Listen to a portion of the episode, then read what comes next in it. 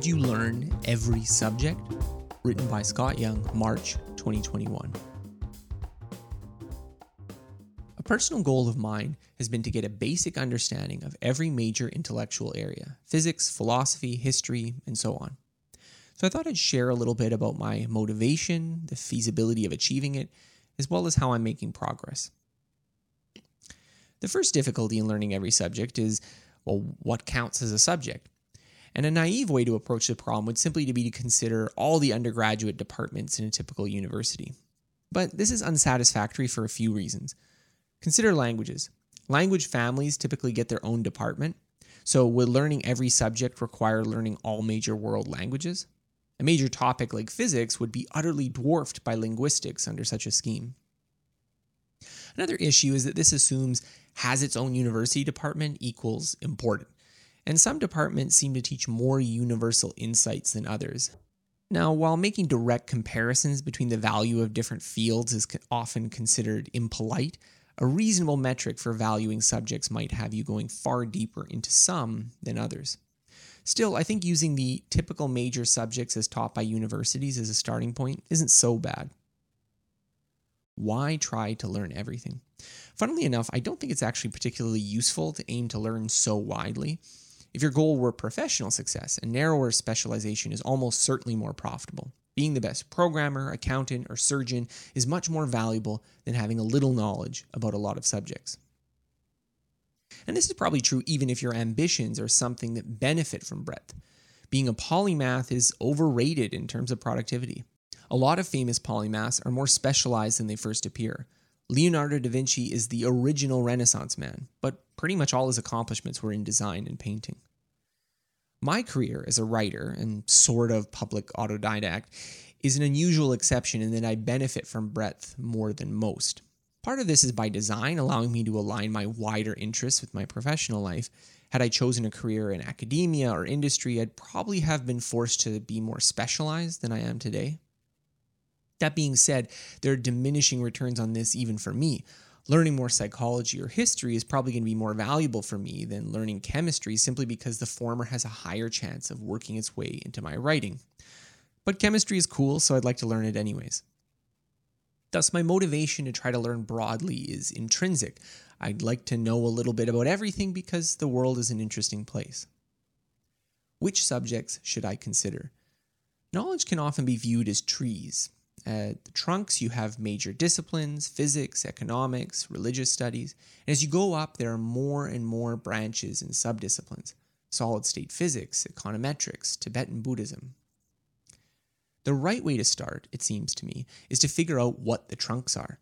What are the starting points for knowledge in the broadest sense? So here's a possible list adapted from Wikipedia. We have the hard sciences, so physics, chemistry, biology, earth sciences. We have the social sciences anthropology, economics, psychology, sociology, political science. We have the applied sciences engineering, management, medicine.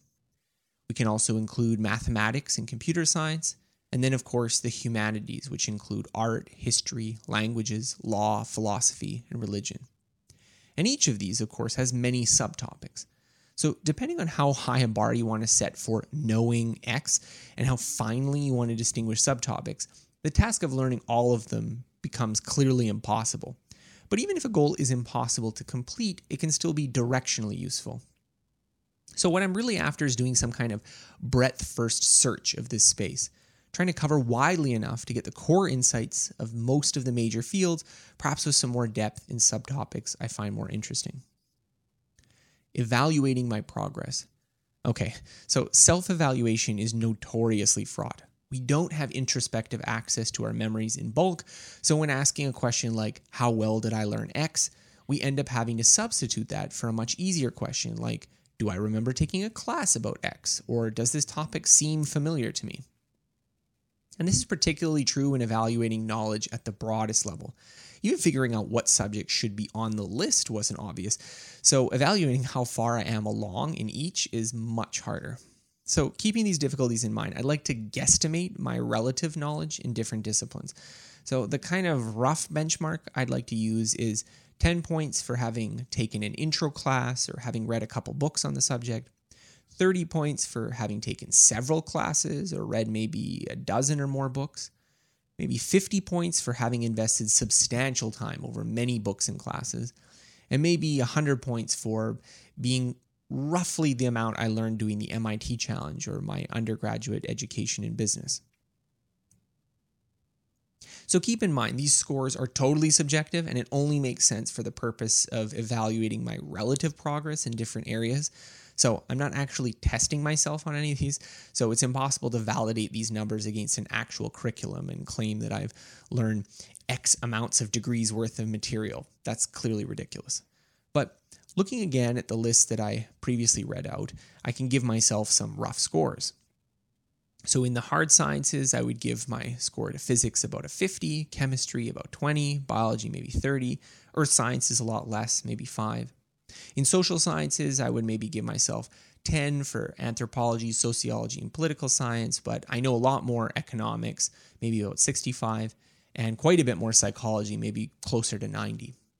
In applied sciences, I would give myself probably about 30 in engineering and about 20 in medicine, and management, because I actually studied that in my undergraduate education, probably about 100. Again, mathematics, computer science, 100 following that same benchmark. In the humanities, I would give myself maybe 30 in art, history 25, philosophy 30, religion 30, law only 15. Languages, I would give myself probably 100, considering I've spent quite a bit of time on that. Now, looking at those overall scores, I think there's a few obvious big fields that I know relatively little about. So I know very little geology and environmental science. I could learn a lot more anthropology and political science. And law is also an area I could go a lot deeper in. And some of these numbers also mask important gaps. So I've spent a lot of time learning languages, like Mandarin and Spanish, but I haven't studied linguistics much on its own. I've also read some history, but it's such a vast field that there's still huge gaps in my actual knowledge and understanding. How should I learn more? I have a few strategies I found helpful for tackling this project. The first is to try to find courses online. Big intro courses taught by top universities and viewable online are good starting points. The great courses are available on Audible and also tend to be fairly good, especially since they tend to cover more in the humanities, which tends to be sparser in public course offerings such as MIT's OpenCourseware. Next would probably be textbooks. These offer good coverage of material and have a higher standard of rigor than most popular books written on a topic. Popular books tend to replace the real idea with a cartoon version that omits any hard math or reasoning. And while this may be good for getting the gist, it often makes it impossible to move up to more difficult work because you're missing the actual language in which the ideas are discussed. So, physics is notorious for this, where popular physics books don't really prepare you for doing physics classes. Practicing knowledge is also important. Studying art and actually being able to paint are very different skills.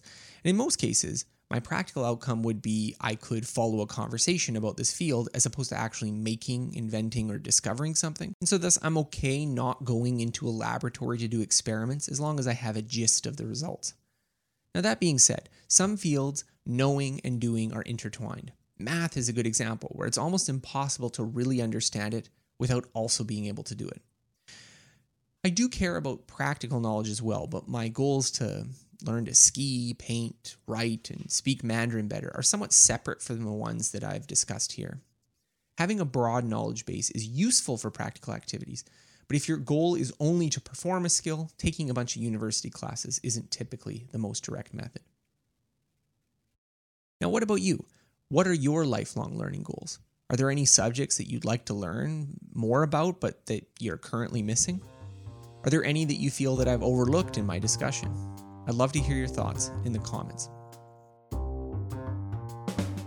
Thanks for listening to this episode.